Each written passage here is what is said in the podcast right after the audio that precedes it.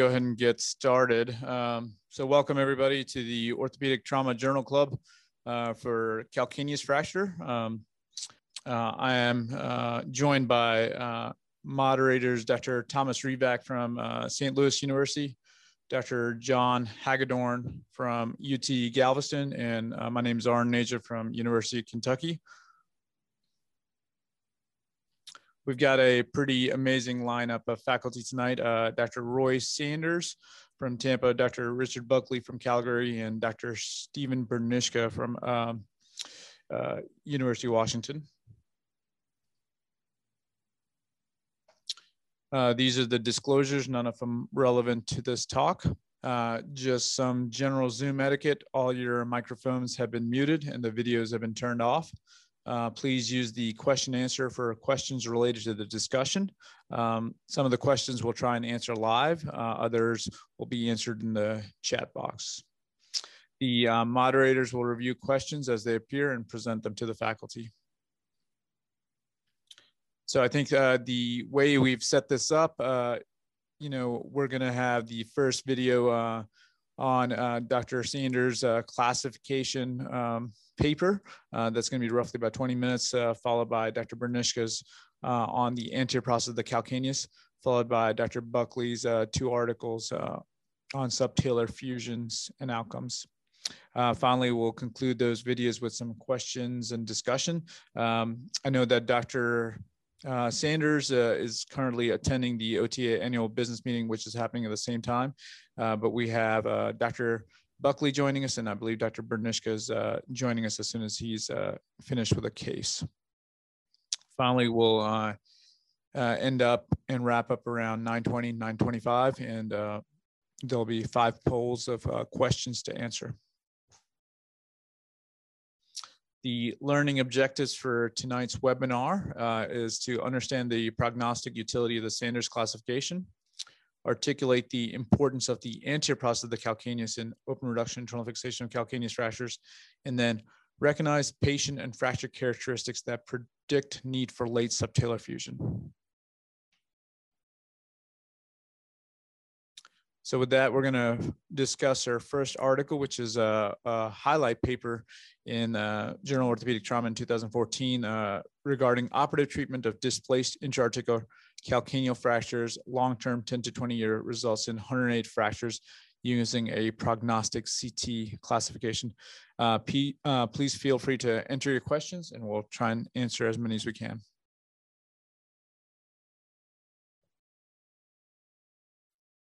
Going to go ahead and start. Thank you for joining us uh, today, Dr. Sanders, to talk to us about your highlight paper, uh, operative treatment of displaced intra-articular calcaneal fractures, long-term 10 to 20 year results in 108 fractures using a prognostic CT classification. So uh, if I if I may begin, what prompted you to do this study?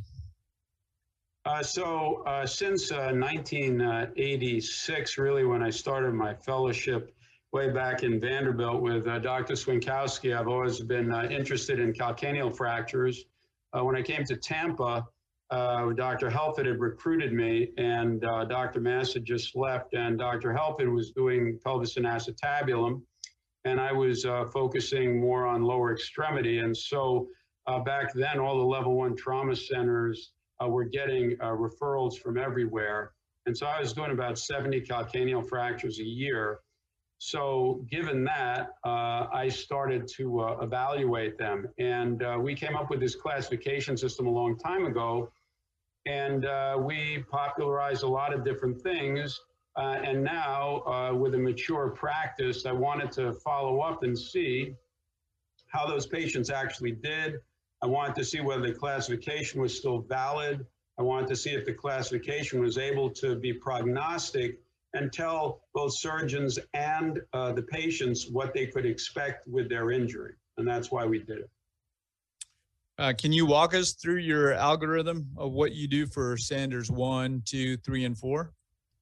Sure. So the uh, algorithm was pretty straightforward. Uh, we realized uh, that a, a, type 1 is a non-displaced fracture uh, in this classification.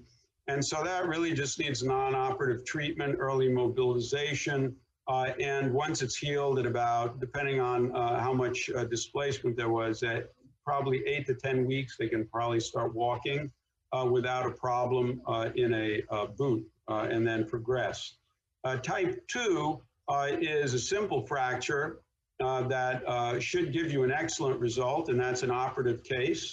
Uh, type 3 is a little more complicated, and these fractures, if you have a, a skill set operatively, you can generally uh, return them to almost pre-injury function. So type 2 and type 3 you can operate on uh, surgically with a good result. And we can talk about what sort of an operation you can do. And then the type 4 is a really type 4 and maybe more, right? So those are highly comminuted fractures that really uh, get uh, destroyed. And uh, in those, uh, we uh, really followed Dr. Pennal, George Pennal from uh, Toronto, his ideas from the 70s, which is to fix it anatomically and then go ahead and fuse the subtalar joint. so they really at three months, they're completely healed and they can go back at least some function without being uh, disabled and debilitated for months and months and months. And that's our algorithm. Uh, follow up to that questions along the same line with the subtypes for Sanders 3. Uh, when when are you considering fusing it all for Sanders 3 or, or are you always fixing them? So I think that uh, with a with a type 3 fracture, uh, the real question is whether you can do it through a sinus tarsi. Uh, and honestly, I'm not that good uh, in doing that. Uh, I'm obviously more facile with the extensile, but a lot of these patients uh, come into my office anyway late.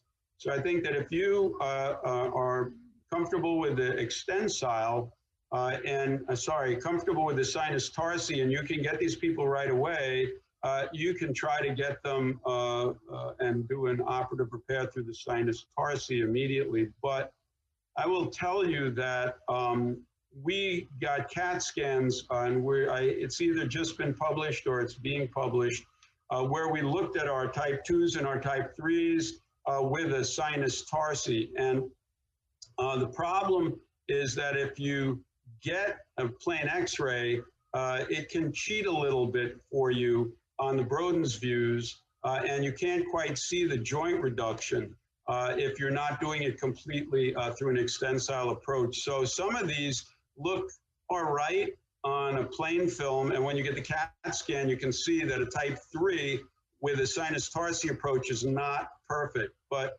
I know, and I know that Steve uh, would agree with me, uh, that if you do an extensile approach, you can get these anatomic uh, if you uh, have the skill set and are interested in, in learning that uh, type of uh, a surgical procedure. So I never uh, uh, fuse a type 3 unless there's no cartilage left. So sometimes you can put these pieces back together. It looks great on CAT scan. You're ready to do it. You open them up, and all the cartilage has been completely sheared off the subchondral bone.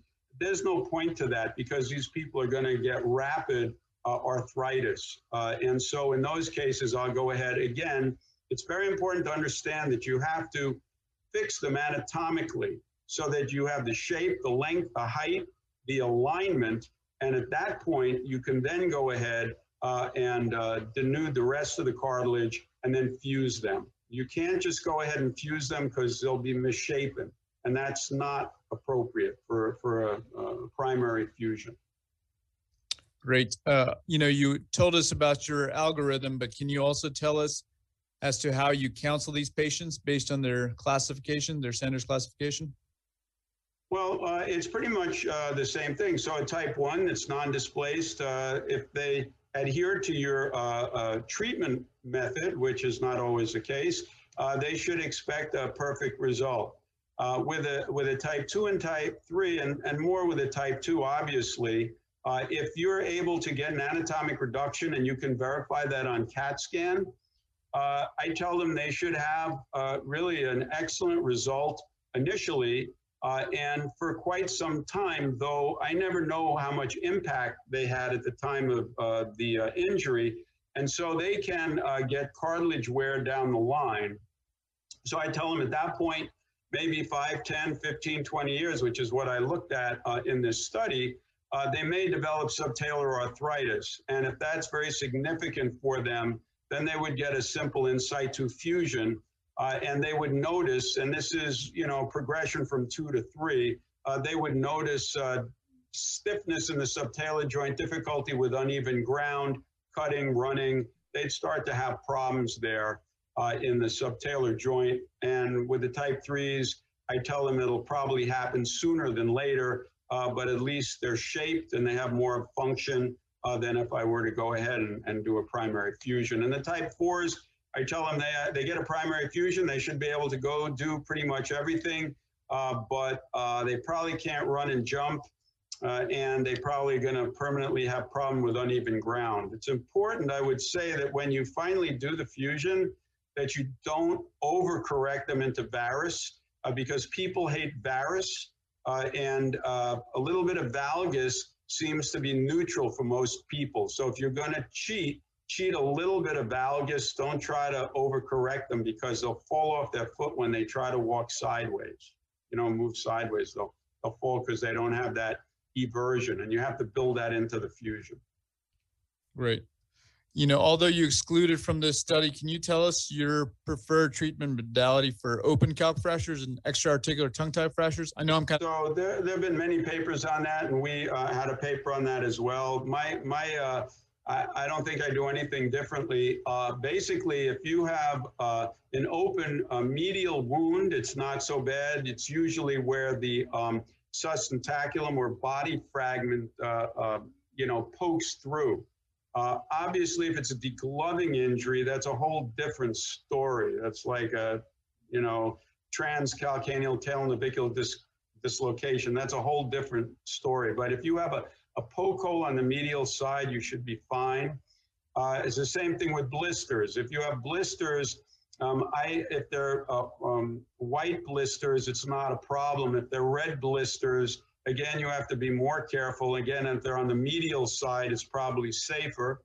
Uh, if it's on the lateral side uh, and it's open, if it's a gash, like a laceration, it's probably okay. Uh, if it's a degloving injury, uh, all bets are off because then that's a soft tissue explosion and the bone is the least of your problem. And I think that, uh, again, Dr. Benirschke wrote a paper, the folks in Seattle wrote a paper where they um, just, and this is what we do as well, you can shape that calcaneus with uh, K-wires. K-wire jail, uh, get the talonavicular joint, uh, pin it to the uh, talus as well, uh, and uh, reshape it, and then just wait, let it heal, let it scar down in an anatomic position, pull the pins, let them walk on it, they, it'll harden, and then when they have arthritis, they can get a subtalar or talonavicular and subtalar fusion uh, electively, and then you have something to work with. So most of the um, open injuries are, are type 1 or, or, or, type 2, occasionally a type 3A somewhere not around your incision, and you can go ahead and do that, but I wouldn't do it for a 3B, degloving type injury. And then for the extra-articular tongue type fractures, did you? Uh, yeah, so they're actually uh, really um, hard fractures. Uh, so there, there are extra-articular tongues and intra-articular tongues, right? And the intra-articular tongue, uh, we uh, struggle with a lot. Sometimes you have to do a Strayer procedure on them, uh, but you can't always get it up. Like you can get it up, but it'll translate on you because of the Achilles. And uh, when you're doing an intra-articular like that, uh, if it's not fresh and you're having difficulty, then what I typically do is I'll do an osteotomy and I turn a, a, a, tongue into a joint depression and then I, I line it back up. And with the osteotomy being oblique, it'll kick back into place and then the plate goes on. So that's pretty straightforward. When it's extra articular, uh, that can be really problematic because uh, we, we wrote a paper uh, several, uh, I think a year or two ago, uh, where they don't do so well. They pull apart. You put two cannul cannulated cancellous screws down into the plantar surface, it'll rip right off. But you definitely have to do a strayer. Uh, you probably have to put these people a little bit of equinus and then walk them up over time. Uh, but the fixation falls apart if you use um, uh, what do you call them, tight ropes. I've used two tight ropes. They've fallen apart. The thing that works the best for me is this technique from Hardy Weber's uh, book uh, from 1983 on special techniques, where he actually uses a tension band. He runs a tension band from a lateral side, he runs it around the tuber, and then he makes a small incision medially and he passes it back under and then he ties both sides down and he and, and it's a tension band and the picture he has is a is a crocodile's mouth and you can't you can't open it and that's really uh, the technique uh, honestly that's worked best for me because they can't move it. Uh, and for an extra articular that's pretty much what i'll do even though that's i don't know 50 years old now.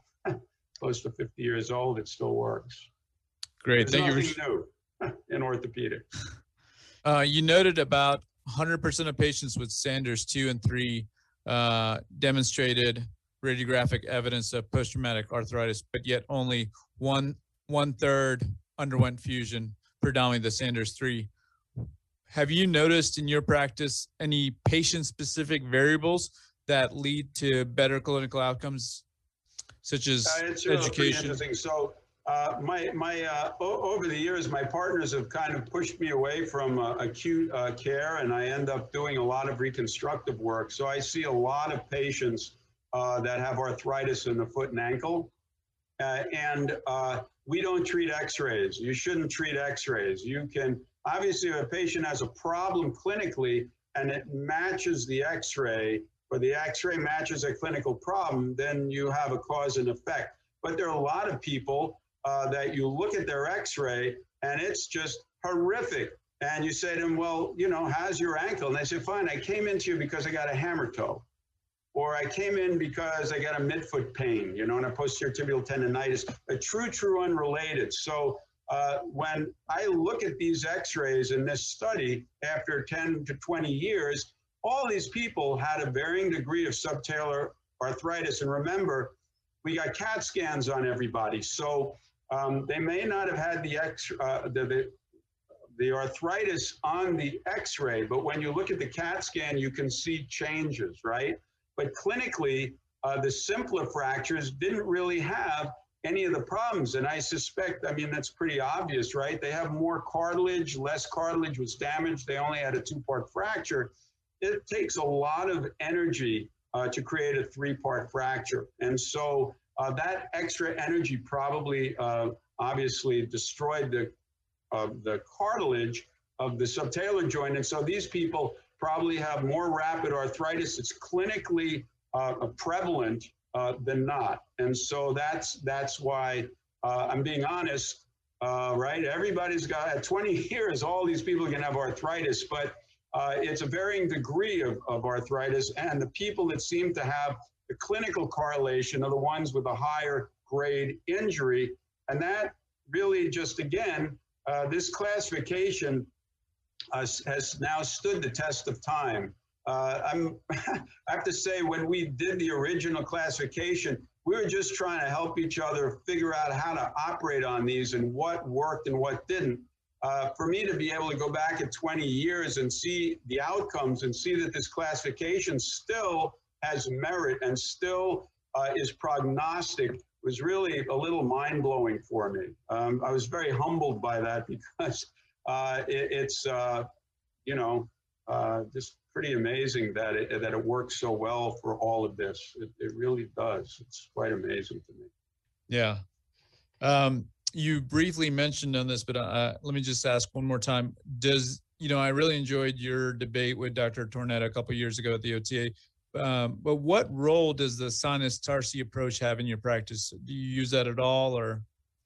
Sure. So of... uh, they gave me uh, the Extensile, uh, but uh, I try to stay current, obviously. And uh, we try, you know, uh, if the if it's the right patient and the right fracture, we'll do acute pilons, we'll do acute, you know, talus, obviously, we'll do acute calcaneal fractures uh, if they're simple. And the paper that we uh, uh, published uh, recently, or it's coming out uh, in JOT, is that um, with a with a two-part fracture, uh, if you can get to it, I don't know, within three to five days with a sinus tarsi, you can pop it, you can see it, you can manipulate it, and you can get a very nice result very early and allow early motion on these people. The problem uh, with doing an extensile uh, is that you have to wait till the swelling is down.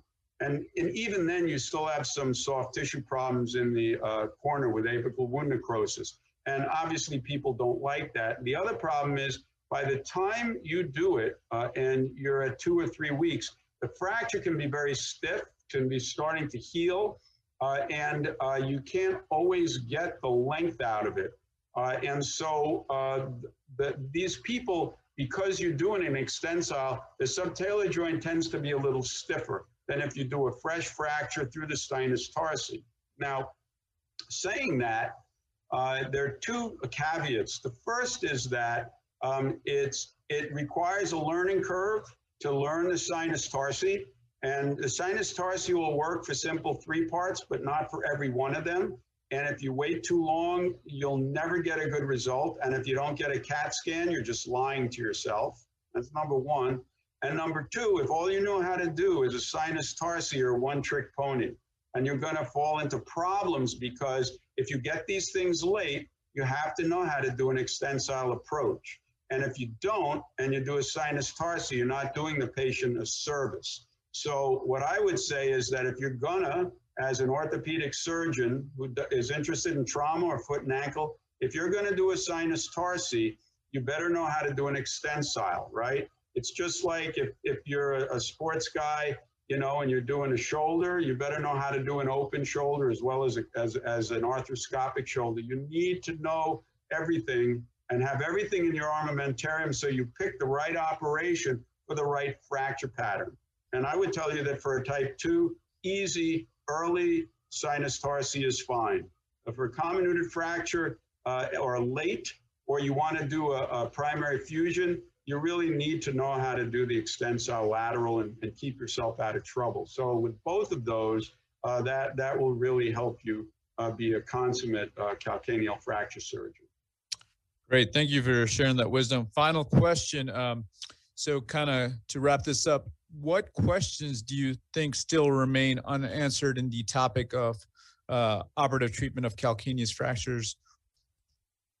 Uh, well, I think that if we could uh, get a better uh, a way uh, to get the um, uh, the sinus tarsi approach to give you a more visualization so maybe a longer, maybe an old Kocher. You know, the way we used to do this originally, so just uh, for one minute, right? We used to do this with a Kocher approach along the peroneals, and you could see the whole joint, but you had to move the peroneals up and down, and sometimes you dislocated them and didn't quite understand what we were doing.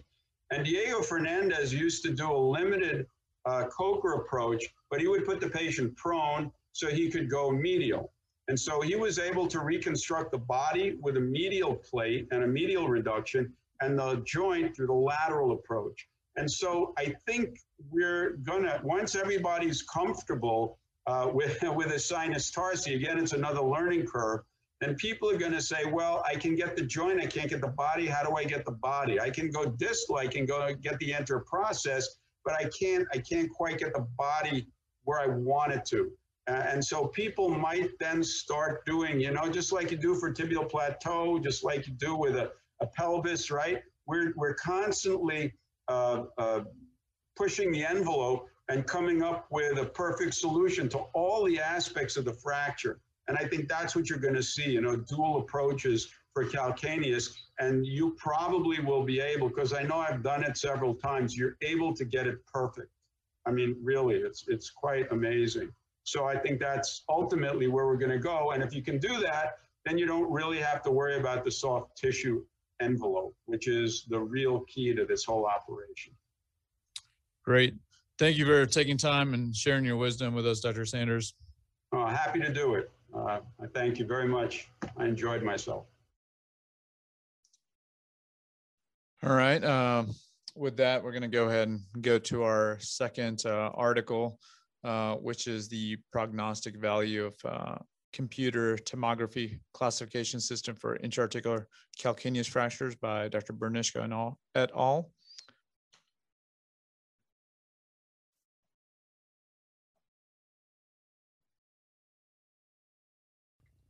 The uh, the there was a you know the classic descriptions of calcaneus fractures were usually lumped into two uh, basic groups: tongue variants and joint depression injuries. And uh, there were classification schemes that were just based on that, really not on the fracture line. And then uh, there was an attempt thinking that the if you classify the number and the location of the fracture lines of the posterior facet that had some prognostic uh, outcome, and turns out that doesn't, because mm. it turns out really what's more important is um, the fracture line location is directly attributable to how difficult the fracture is to reduce, not necessarily that it's going to do badly.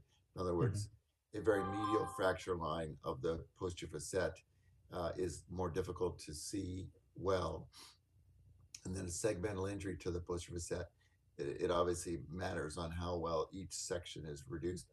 And mm-hmm. what became clear when we were looking at any of the classification schemes before, nobody really talked about um, the they just talked about the joint. They didn't talk about the rest of the morphology of the heel. Mm-hmm. And uh, essentially, what we realize is that once you take into consideration all the fracture fragments, especially the anterior you realize that that's actually the the crux of the reduction is reducing the front, which is really distal to the critical angle of Gissane. In other words, just distal to the posterior facet, mm-hmm. because that always gets driven up into the sinus tarsi, lateral mm-hmm. to the talar head and neck. Unless you bring that anterolateral fragment or the anterior process down, you know, depending on how comminuted it is, that is really the lighthouse to the subtalar joint because mm-hmm. if it doesn't get brought down essentially inferiorly or planarly and back to where it should go, then the talus cannot articulate with the posterior facet properly because literally essentially what you are accomplishing is what I was talking to you about today is mm-hmm. the the subtalar joint get, gets seized. In other words, you cannot pronate the foot because the front of the talus has no place to go because the anterior process is literally blocking its ability to to move mm-hmm. in mm-hmm. the uh, coronal plane based on you know what where they're and we basically were trying to illustrate that um, you know where the fracture line does uh, occur doesn't really matter it's a matter of um, uh, the most common problem is the anterior process, or the most mm-hmm. difficult reconstruction is the anterior process. And so uh, the articular reduction is part of the problem, but the main main dilemma is is the whole shape being restored. In mm-hmm. other words, you know the mm-hmm. the length of the front, and then the tuberosity is kind of the last stage. You know, you fix the front, then you fix mm-hmm. the middle, which is the joint, and then you fix the tuberosity at the end. Whereas classically, everybody started from the middle, and um, mm-hmm the problem is the anterior process is the key to the whole fracture, which mm-hmm. most people don't even, t- nobody talks about the anterior process really. Mm-hmm.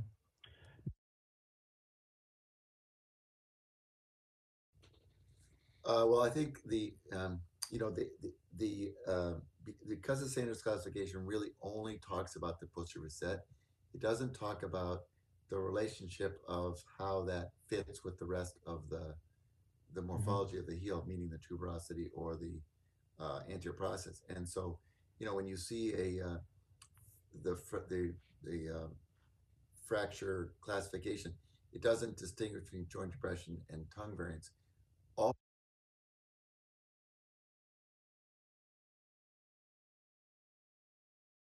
classification that we were using, I was using was uh, classification because he wrote a paper about uh, the number of fragments in the anterior process. I mean, I can mm-hmm. I can send that to you, but it's I we call it a Lichnell one, two, three, or four because mm-hmm. he was the one that actually was um, the only one that ever actually even talked about the anterior process mm-hmm. in the 80s.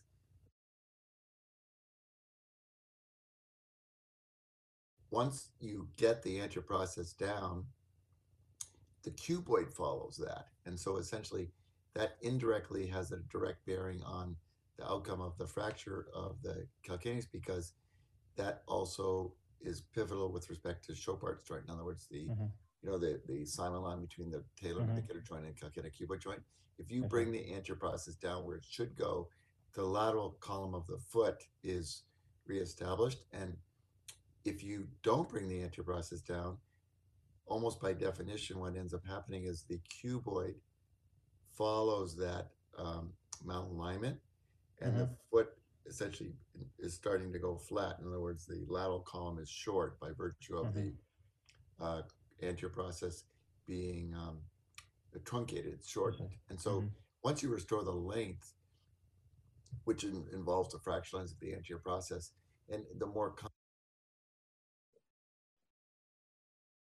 line, in other words, when you get shortening and then you overcome shortening, there will be many times cortical reads on the superior part of the anterior process that actually you know it's properly realigned and you get an AP of the foot or you you can see the the best way to understand it is you um, if you look at a pre-op lateral of somebody that has an un, unfixed fracture, you can never see the middle facet because middle facet is a medial structure and the lateral part of the anterior process is above it. And so Mhm. it obliterates your ability to see the middle facet when you bring the anterior process to length and inferior, you know, you mm-hmm. essentially bring it out to length and inferior, then all of a sudden you look, you can look through the sinus tarsi and see the middle facet, which really essentially tells you that you are getting the lateral column down where it should be.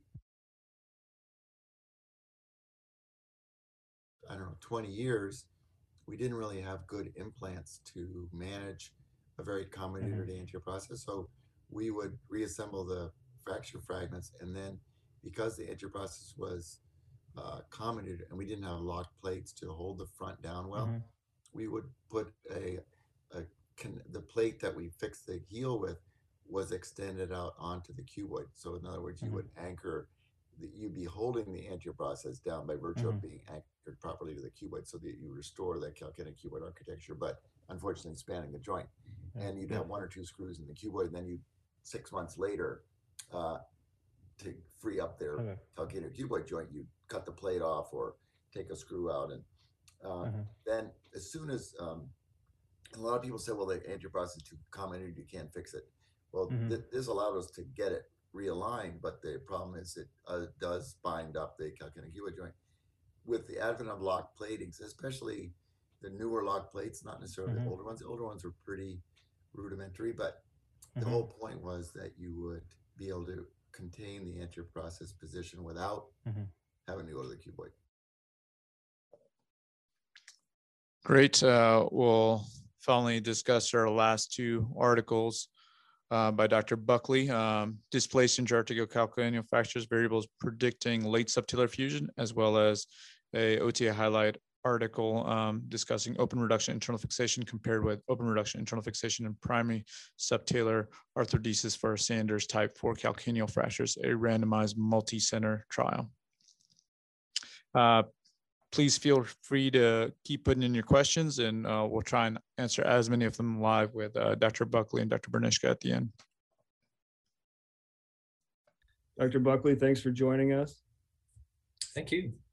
So we're going to talk about two papers today. Um, one, as you can see up here, is from uh, 2003. Uh, Dr. Buckley, would you just kind of describe where this idea came from and uh, how this idea was uh, spurred on? Well, this paper um, was generated in 2003 from data that we had uh, created through the 1990s. And so in uh, 1991, our Canadian Orthopedic Trauma Society was begun. Myself and Ross Leighton, uh, Bob McCormack, and uh, Bob Meek, and Dave Petrie. And really, we put this together uh, with a randomized controlled trial of operative versus non-operative care of uh, calcaneal fractures. And uh, that trial ran through all of the 1990s. And by the time everybody had two-year follow-up, we sort of made the year 2000, presented it through around 2000, 2001, and basically determined that we had really scant differences between operative and non-operative care in a huge group of calcaneal fracture patients that will never be done again, that study, because we just can't treat them non operatively.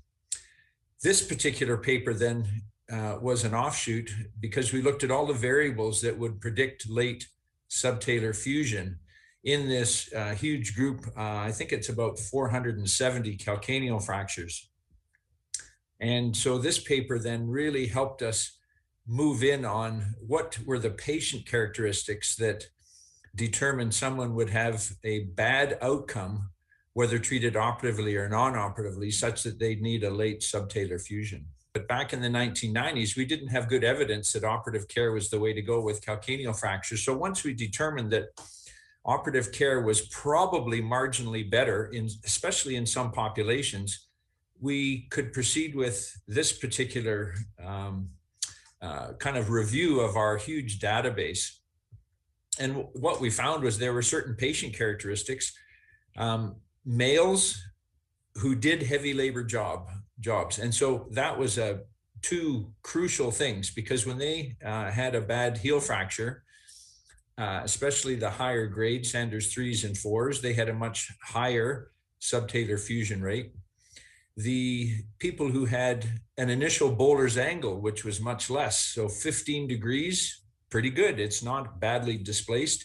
Those people had a very unusual late subtalar fusion rate.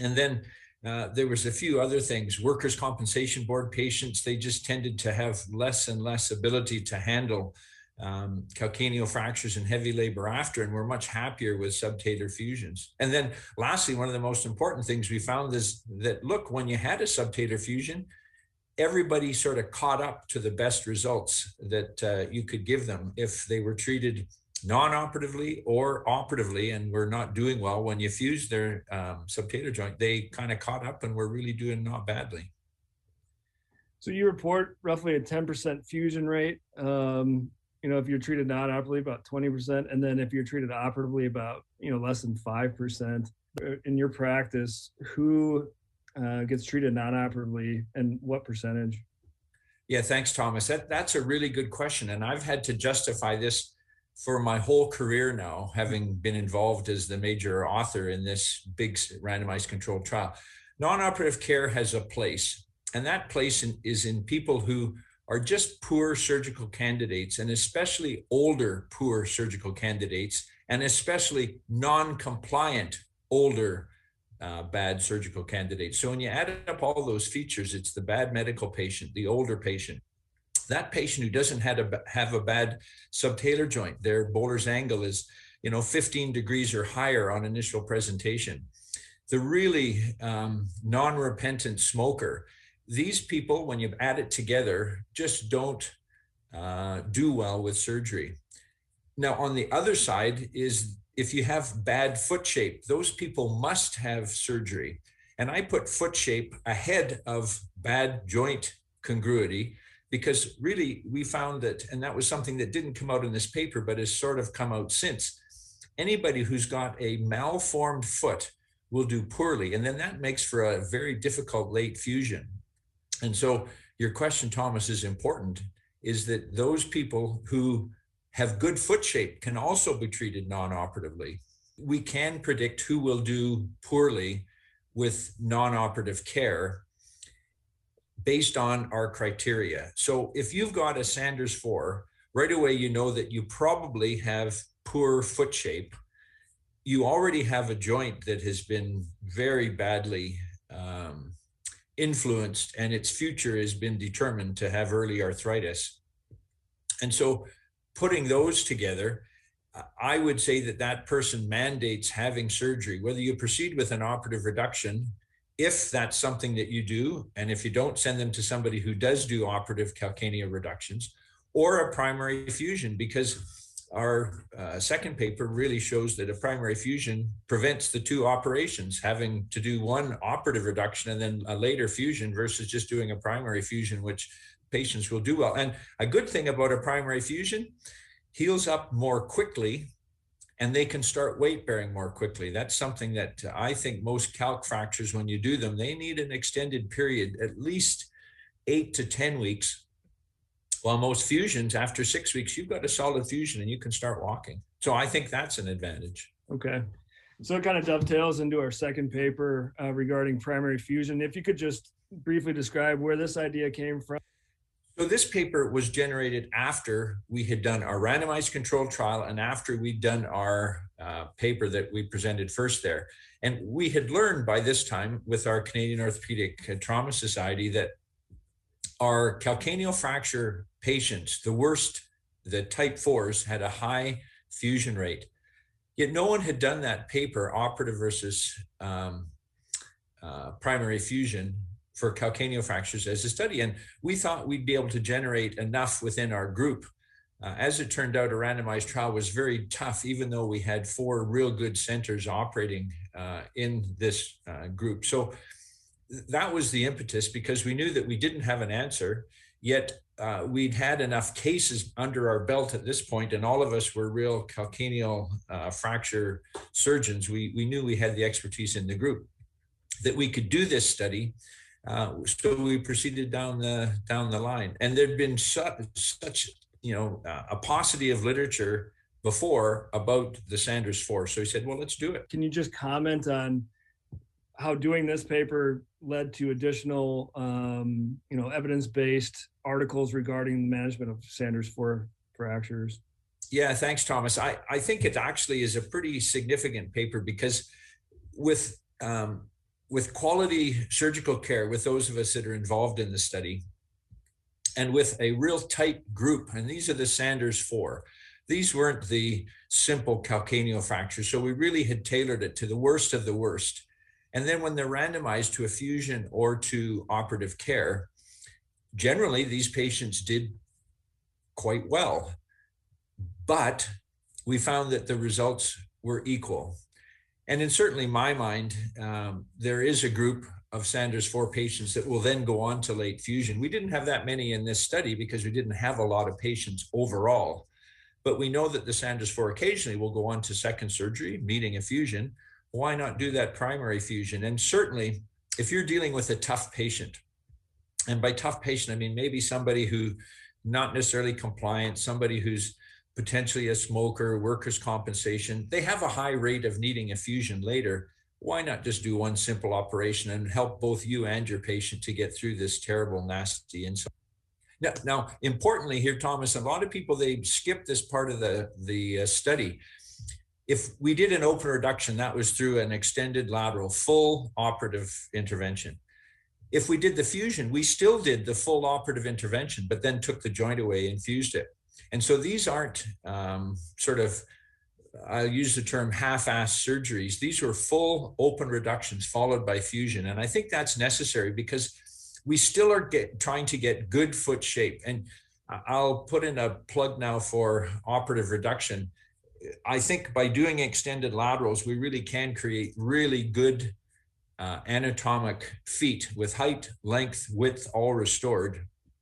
I'm I'm not a uh, aficionado of the um, sinus tarsi approaches for doing difficult fractures because I don't think we get height, length, width correct as easily unless you're really really slick surgeon and so this is where i believe uh, in some instances we have to do a full operative intervention to get these bad feet the type fours get them correct you know these people do well what we've learned with this particular study and even our initial uh, randomized controlled trial was that a late fusion is not a bad outcome a, a fused patient uh, does really quite well. We know that the best patient will have subtalar motion if they've not been fused.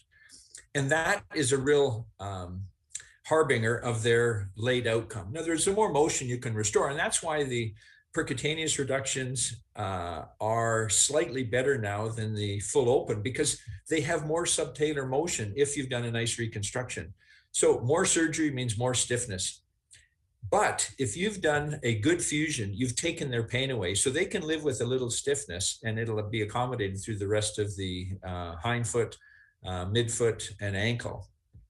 And so a fusion is not a bad operation. It just has to be done well. Mm-hmm. And so we'll close. The, the last one of the last uh, sentences in this paper says the best treatment uh, option is to fit the patient, not the fracture. And, and what would you, what, what are your comments on that, and that statement? Yeah, thanks, Thomas, for closing on this because this has been something that I've really believed in for my whole career. And uh, coming from Canada, this has been a uh, something that I think we've helped spread the word about evidence-based medicine.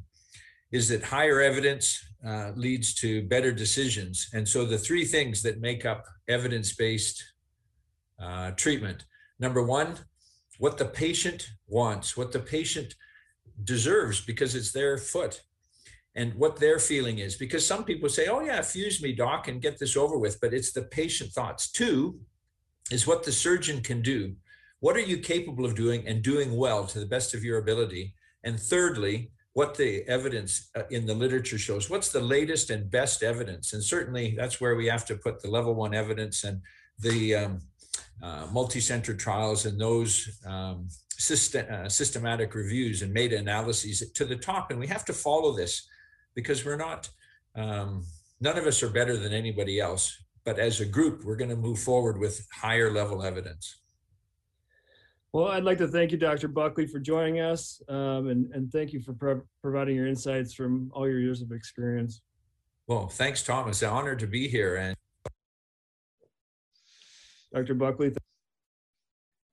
All right, so with that, I'm going to stop sharing. I'll ask uh, Dr. Buckley and Dr. Benirschke, as well as Dr. Reback, uh, Dr. Hagedorn to uh, turn on their videos and we can quickly do some question and answers from the audience.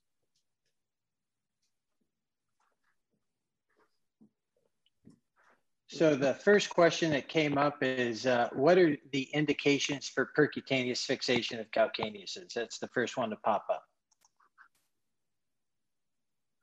Dr. Benirschke or Dr. Uh, Buckley? Can you hear me, John? Can you hear me? Yes, sir. Yes, sir. Uh, well, that's a that's a good question because I think a lot of people would like to um, do things more percutaneously, recognizing even what Rick just alluded to in the uh, in his discussion about Sanders fours.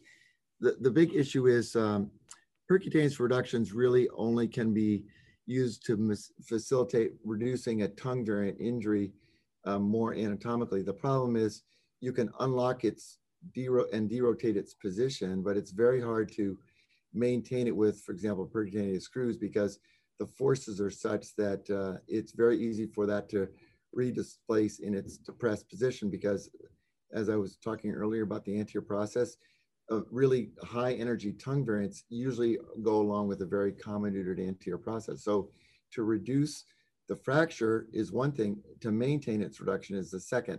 And so we noticed this long ago before locked implants that if we didn't have a better way of controlling the tuberosity, we would get uh, essentially insidious progressive failures even after fixing them because the fixation wasn't able to hold on long enough. Uh, we do percutaneous reductions all the time for skin at risk calcanei. These are almost all tongue variants, so posterior skin at risk. Uh, and those in our hands now at our institution, what we're doing is all the trauma faculty will percutaneously realign displaced skin at risk fractures, uh, hold them in that position, and then we definitively go back and fix them, usually with an extensile approach sometime later, 10 days to two weeks later. The one indication for true percutaneous reduction is the extra-articular tongue, which um, you can reduce acutely uh, with just clamps and, uh, for example, screws uh, in our hands, we have a very hard time accomplishing that without releasing the gastroc at the same sitting. But the point is that to obtain a reduction, you can do that with a percutaneous clamp or reduction tools such like uh, a Weber clamp to control the, the displacement. But intra-articular reductions is very difficult to do percutaneously. So everything that Steve says is right on. I, I, think all three of us are saying so many things the same, but I like to break it up into the patient reasons, the fracture reasons, and the limb reasons. And so percutaneous surgery, I think, really should only be used in, uh, for example, with patients that are just not healthy enough in relation to their skin quality, heavy smokers, uh, patients medically not well, as far as the limb, those areas where you just have really bad skin and you're just looking at foot shape and the joint isn't nearly as important. Diabetics. And then lastly, in relation to percutaneous surgery, uh, Roy said that, um, Steve said that with his talk, and really me with mine, is that we should only be taking on simple fractures for percutaneous fixation where you have you know the best chance of getting it right. You're not going to take a bad three or four and try to do that percutaneously because you're wasting your time. You're just not going to do it well. The sinus tarsi if you add that now to the percutaneous where you've got a small cut you might be able to see the joint and get it right. So i hope those words of wisdom help you remember the patient the limb and the fracture. What size screws are, are we using with percutaneous fixation so usually for me, usually for me, sorry, Steve, I'll, I'll just finish here. Yeah, usually it would be a cannulated uh, 7.2 or cannulated 6.5 screw. And those are screws that you carefully place with lots of views under fluoro uh, once you've got it. And you need screws that both support underneath the joint, screws that support longitudinally, and screws that will uh, help so that your um, overall shape is uh, determined. So you need them in multiple different directions in areas where the skin's not compromised. We're using so, uh, smaller screws only because the pitch of the smaller screws can capture more parodic bone. But I think the main thing is whatever you're putting in shouldn't be a prominent structure later. For example, if you're trying to do something percutaneously, the screw should not be a bother to the patient later. Uh, probably the biggest thing that we're finding now is people are, and Rick alluded to this with the Sanders course, uh, people are trying to do sinus tarsi approaches for even moderately complex fractures and not even getting them close. And then what we have to do later is they all get the same deformation patterns. They get short, they get wide, they're varus, and they're usually very overloaded in their peroneal uh, sheath area. So they all get impingement. And then when you want to do a fusion, you have a very difficult time doing that through a sinus tarsi approach because you can't really correct the morphology. So that's why it's pretty pivotal in the really complicated fracture. People want, want to stay away from getting involved, but in fact, those are the ones almost you have to get involved if you want to save their foot because you can't do any good reconstructions later with a horribly malaligned foot. And we had a paper in 2000, I think six, showing how hard it was to correct with a subtalar fusion a malunited fracture which now we're obviously doing different things, but back then we didn't have the tools to do that we do today.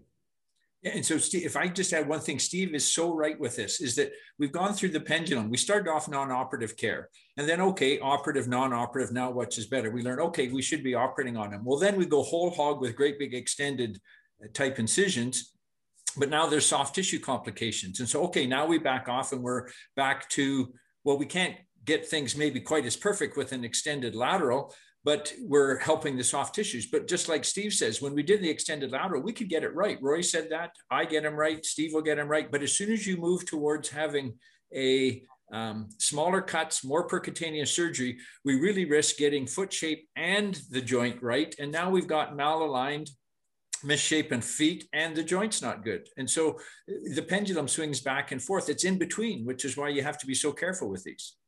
Uh, I'll, I'll just say one thing. Rick kind of alluded to this.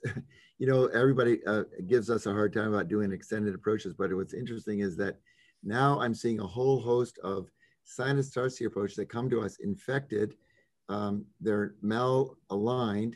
They only can have a fusion. They have a sinus tarsi approach that's draining and there's no reduction. And so essentially you have the worst of both worlds because you have no reduction, you have an infection, you need to do a fusion, but you really can't do one because the patient's infected. So you're doing another operation to try to get them clean, closed, and dry before you fuse them. And so we've had to, we're actually going to try to submit a paper. We, we call it the sham incision paper, where we're making the extensile incision, uh, not elevating the flap, and then waiting six weeks, going back six to eight weeks later, knowing that the flap will survive to go through that to do an extensile approach to realign the foot because we know we can't do it through a sinus tarsi approach. So it's it's it's distressing to see, but it's almost exactly what's happened is people are choosing what they think is an easier path, but they're making it a much more difficult one later because they don't take care of those problems and they send them to people like us and they want us to fix them and it becomes incredibly more difficult and trepidatious for the patient. Dr. Benirschke, can you comment on uh, acute external fixation uh, for a widely displaced calcaneus fracture? You know, I, yeah, well, I started doing that a long time ago because when I wrote up the series of uh, wound complications, uh, we didn't really have many wound complications with closed fractures, but the open fractures, because the medial wound was the one that was always at, at risk or had issues with healing, and many times they would take months to heal. I realized if I had real if I realigned the tuberosity's position in space acutely, it made the medial wound accessible to be closed primarily, and uh, instead of just reducing it, then holding it in that position, I put a three-prong frame on basically from the tuberosity, then to the tibia, and to the midfoot, to the to the cuneiforms. So it was like a triangle on the medial side. And uh, you would realign shape, you close the wound medially, you don't uh, do anything on the lateral side, and indirectly, kind of like what you would for a plafond injury, you would reestablish all the morphologic reconstruction you need, height, length of the tuber, shift of the tuber medially, uh, anterior process length via the anterior process uh, fixation to the cuneiforms. And then you go back uh, one, two, three weeks later, and the lateral incision is pristine. Nobody's gone through it. Uh, and I did that for open fractures for a, quite a while. And then I said, well, I had a guy who came in with a markedly displaced closed injury, did the exact same thing for his closed injury. He was really very painful acutely. I remember distinctly, he's a 70 year old guy. He woke up in the recovery after I put the frame on. He said, My foot feels so much better. And because I think what we did was we had taken the tension off of his tibial nerve by shifting his tuberosity back medially and posteriorly so it wasn't on stretch. And he said, This feels fine because he was stable. And then and the other sort of parenthetic thing we found was by doing that, complex fractures that sometimes take two or three weeks because they're swelling to be able to be fixed definitively would be ready in a week or 10 days, which is like what you see with you fix a plafond by realigning the plafond, fixing the fibula, putting a good frame on, that plafond is ready for definitive treatment much earlier than if you had left it in its misshapen position. So that's what we're doing now. And we do it fairly frequently. Um, another question is, uh, there was a question about how to sequence the reduction of the anterior process and then the posterior facet the tuberosity, and likewise how you sequence the reduction if you're going to start with the posterior facet and then work on the anterior process and tuberosity. So there are just tips and tricks on that. Who, who, who do you want to talk? I know. Uh, Dr. Buckley or either, if you want to go first, because if you're a joint first guy or well, I'm not a like I, I mean, it, we would teach on the AO courses joint first for a long time, but um, what we realized as the fracture became more complicated that um, you would, you could not literally fix the articular surface of the posterior facet to the sustentaculum until you brought the tuber, the anterior process out of the shortened position so you could get access to the posterior facet because the fragment would be so depressed in the in the sinus tarsi that you could not literally reduce the articular surface. So we started derotating the, the anterior process down and bringing the sustentaculum back and in the proper position, anchoring the anterior process. And essentially when you do this sequence, when you get the anterior process right in terms of out to length, it actually confirms for you that you're doing the right uh, order of uh, realignment because the posterior facet becomes very easy to then reduce because you've got a, you can look at it position where it fits it to the critical angle. And sort of what you have to do is to that you then realize the tuberosity is in your way in the back, but you've got the front realigned so that you then manipulate the tuberosity to get it out of the way of facilitating the posterior facet. And when the posterior facet is keyed in, then it, it corroborates where you need to put the tuberosity. So each sequence sort of correlates with you're going in the right direction to get the morphology back. So that's why I go front, middle, back. Yeah, I think Steve has taught us that, and uh, he had been doing these just a few more years than before I started doing them, and you know we had um, learned from Steve. So I, I would agree. You still have to start after you've done the front. You still have to work way medial and then towards the back. The problem is, is that a lot of people call that sustentacular piece the constant piece, and that that's not a constant piece. No constant. okay, and and Steve will know this too. Is that that medial side piece is not constant, and so a lot of people just build everything to that and think they've got it right. Well, that's not true. So if you don't get the front right, then you can't get that sustentaculum into the right spot, and then you can't build your posterior facet to it, followed by your uh, posterior tuber. So you really have to work in sequence and in order. And that's why it's so tough to do things through a sinus tarsi. So I, I agree with uh, Steve in relation to that. We um, have taught this uh, course in Davos in Switzerland for a number of years, and it's four hours on one calcaneus. And what we prove is with the CT, and all the different pieces and all the different pieces are color coded that you can see that medial sustentacular piece is also badly displaced and not in good position. And without working on the rest of the uh, front and medial structures, you can't get that um, posterior facet right. Dr. Buckley, um, at the Davos meeting, I heard uh, something pretty interesting that you'd mentioned. Uh, can you kind of mention again, like it, for the calcaneus fractures that you're treating, how many, what percentage are full extensile, how many are sinus tarsi, how many are non-op, and you know what sort of time frame you are, and same for Dr. Benirschke. Yeah, so in my practice now, it's evolved as everybody does, but I'm about 10% non-operative. So the older medically unfit patients with not bad looking foot shape or joint, and then about 10% are on the other extreme. They're so bad that I proceed with the fusion, or they have patient characteristics, jumpers, um, people who have uh, bad medical uh, history. And then you've got that tough group. Okay, am I going to do a uh, percutaneous sinus tarsi small incision surgery or a full meal deal? And I'm now down to just about 20% through a full extensile approach and about you know, the rest, it's closing in on about 60% with small cut surgery. But I have to say, your best chance of getting a perfect heel bone, and in the young patient, I have no issues with approaching a full extended approach to get that foot perfect by doing a full extended. Now, we operate quite a bit earlier than others. We've done so many in my institution that with the uh, as uh, Roy had said, it's about one a week we were doing at the height of our study we, you know when you're ready to get at that foot. So we're not waiting until they're sticky out at three weeks. I like to do them before two weeks. So usually at about the 10 day point. And most feet are ready for surgery, especially those that aren't badly traumatized. So that's sort of my plan. About 60% um, small cut surgery, at least um, 20 to 30% with the full extended, and then what's left non operative and fused.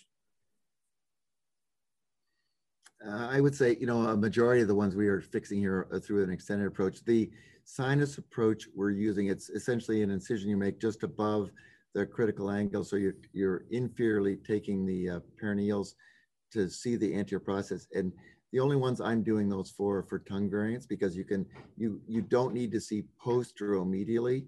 Uh, in other words, a segmental injury to the posterior facet. You can't, uh, you cannot see that through a sinus tarsi approach. So I, but for tongue variants, you can see the entire fraction line in, uh, in evolution as you're reducing it. So I use it for tongue variants.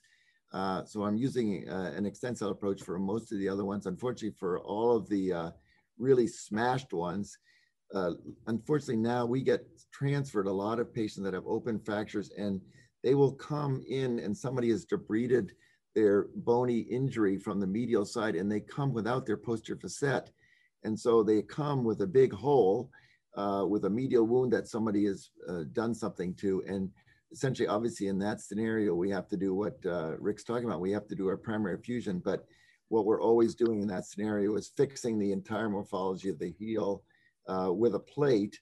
And then we have a defect that is now where the posterior facet was, which we have to then uh, strut out to the right height with uh, positioning screws and then using autogenous bone graft to get them to incorporate. And uh, unfortunately, we get probably three or four a year like that now. Uh, but most of the ones that if they come to us from the very beginning, uh, we're treating them in the fashion I just mentioned. You mentioned the peroneal tendons. Um, can you describe your approach to uh, subluxed peroneal tendons in the setting of calcaneus fracture and how you approach them and how you fix it? Uh, well, you can see actually, uh, there's two versions. Some of them, uh, more rare, have a ligamentous, um, uh, in other words, there's a peroneal sheath disruption and non-osseous injury to the fibula. You, if you look at a mortise x-ray on a, uh, the ones where you have to be cognizant of looking for that is you'll see a little fleck on the distal posterolateral fibula, and that is the peroneal sheath that literally has been uh, ripped because the peroneals have dislocated in front of the fibula in the process of this pronation injury that has occurred. And so um, if you reduce the fracture anatomically, you can imagine that you've now brought the ability for the peroneals to be back behind the fibula where they should be.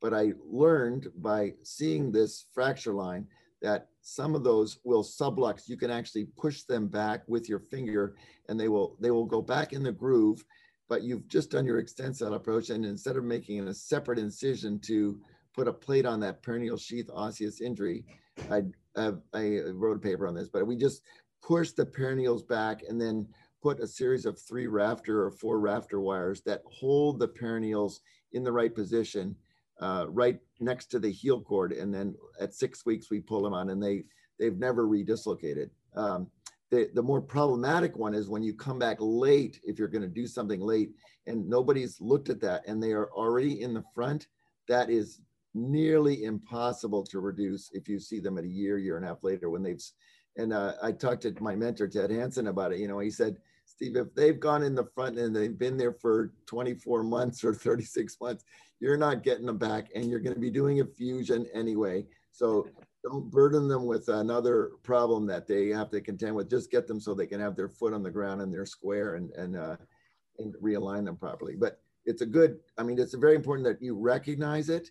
Um, uh, I always show the fellows and the residents when you're acutely exposing and, and uh, positioning the patient, you will feel or you can see subluxing tendons. You can actually feel them digitally reduce with your finger.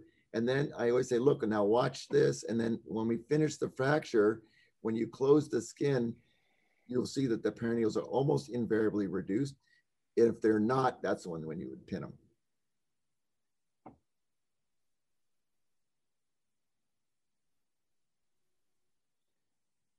All right, unless there's any other questions, I was gonna wrap it up uh, with some summary points as well as a survey.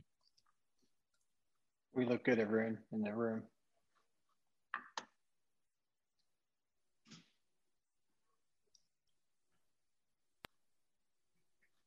You guys seen presenter mode or you guys seen the full screen? Full screen. See, uh, I see you, but I just see Calcaneus Journal Club. Yeah. Perfect. So these are the last couple slides and please uh, stay to finish the polling questions at the end. So the thank you for the moderators uh, as well as the guest faculty that joined. Uh, some of the take-home messages, uh, again, the anterior process of the calcaneus is key to restoring calcaneus length, foot shape during open reduction internal fixation. Uh, the Sanders classification is prognostic even after 10 years with type 3 fractures having a fourfold greater need for subtalar fusion than type 2 fractures a small percentage of operatively treated intraarticular calcaneus fractures require late subtalar fusion and may benefit from primary fusion at the time of operative fixation. Uh, please keep in mind the dates for some of the upcoming upcoming journal club sessions. Uh, the next one's going to be on clavicle fractures on April 13th, followed by distal femur and distal humerus. So with that, Chris. Arun, Arun, can I make one point? Sure. One point is if you don't have expertise in these fractures, just like what Steve says, send them to somebody that does. This is one fracture, except if it's open, that can really wait until an expert looks at it. And those people who see a lot of these do a much better job. So please just send them in to us. Great point, Dr. Buckley. Uh, if people can just fin finish and complete the evaluation. I would sort of, I would uh, agree with Rick. And the other thing I would add on is that the, the probably the two fractures that demand utmost uh, attention to all the aspects that we've sort of talked about with calcaneus fractures is the calcaneus that's markedly displaced and a plafond injury. And plafond injuries carry, I think that's the most difficult fracture in orthopedics because of the uh, complexity of the soft tissue envelope in addition. calcaneus fractures are tough, obviously, but I think the plafond injury, unfortunately, is a really problematic area because there's so many more of them now, uh, and they really do demand. Um, and the, the, the, we're just seeing the late sequelae, and you know, if all the other things that you do in response to when they don't go well are not good options. So that's, I would add that on as well. Great. And the, the uh, last slide, uh, just keep in mind a link to the uh, to the recording will be sent out um, through Zoom uh, 24 hours after the conclusion of the session. And please subscribe to the AO Trauma North America YouTube channel where you can view this and other uh, videos. Uh, thanks again to all the moderators as well as the faculty for joining us.